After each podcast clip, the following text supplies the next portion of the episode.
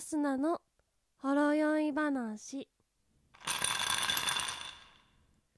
この番組はバイオリン弾きのアスナがお酒を飲んだり飲まなかったりしながらゆるゆるお話をする番組です。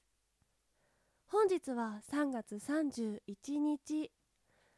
3月最後の日になりました。そして今年度最後の一日になります。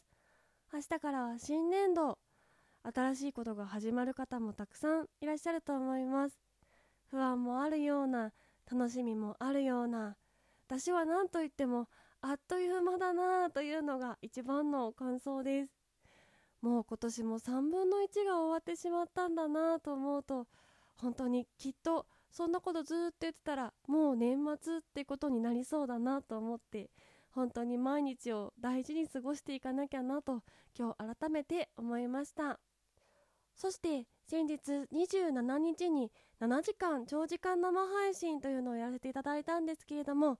お集まりいただいた皆様応援してくださった皆様本当にありがとうございました。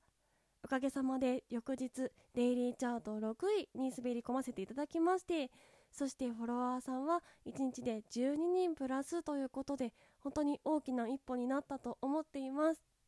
まだまだちょっとねフォロワー100人には結局今月届かなかったなという感じなんですけれどもこれからもラジオトーク頑張っていきたいと思っていますのでどうぞ応援を今後ともよろしくお願いいたします。いやー7時間生配信。7時間も喋り続けるなんてほんと初めての体験だったんですけれども始める前は不安で不安で7時間も私喋れるんだろうかとか皆さん本当に来てくれるんだろうかとかいろいろね心配事だらけだったんですけれども始めてみたら7時間長かったけどあっという間で最後はあれ？もう終わっちゃうの？なんて思ったりもしました。もう一枠延長するみたいな話もちょっとあったんですけどでも本当7時間ずっと聞いてくださった方もいらっしゃいましたし私がこうちょっとどうしようかなって会話に詰まってた時にはコメントをねいっぱいくださって助けてくださったりそして何より延長チケットをたくさんくださって私が7時間走りきれるように協力してくださったり本当に本当に皆様のおかげです。楽しかったなというのが正直な感想なのでまたやりたいなとは思いつつなかなかちょっとねこう日常の中でああして7時間ばっつり時間を取るというのが私は状況的に厳しいので次いつできるか分かりませんがまた皆さんと一緒に長時間生配信チャレンジしたいななんて思ってます。その時はまたぜひ応援よろしくお願いします。ということでそれでは本日の本題に参りたいと思います。今日は演奏配信ということでバイオリンの演奏をお届けいたします。今まで演奏配信の時はバイオリンの音1本でお届けしてたんですけれども今日はちょっとお助けを呼んでしまいました。ピアノの原かな子ちゃんが YouTube に使っていいよという動画を上げてくれておりまして、えー、最近の話題曲から往年の名曲までさまざまな曲の伴奏トラックを上げてくれているんです。今までやっぱりちょっと一人で弾くの寂しいなと思っていたのでこれを利用させてもらわない手はないということで今日はちょっと実験的にそちらを使って演奏させていただきたいと思っています。そしてお届けする曲は太田裕美さんのカバーで「木綿のハンカチーフ」です。この曲は最近宮本浩次さんがカバーしたことでも話題になりましたが私が前々回くらいに挙げさせてもらいました斉藤由貴さんの卒業の作曲者である堤恭平さんの作曲でもあります。私が一番最初に聞いたのは多分幼稚園生か小学校ぐらいの車のラジオからだったと思うんですが歌詞の意味がわからなくてもなんかこうフレーズがとっても気持ちが良くてなんとなく覚えてたなという気がします。そして歌詞の意味がわかるようになってきてから小学校の時に聞いた時には女の人の方が何を言われてもいいえっていうのがなんでって思ってたんですけど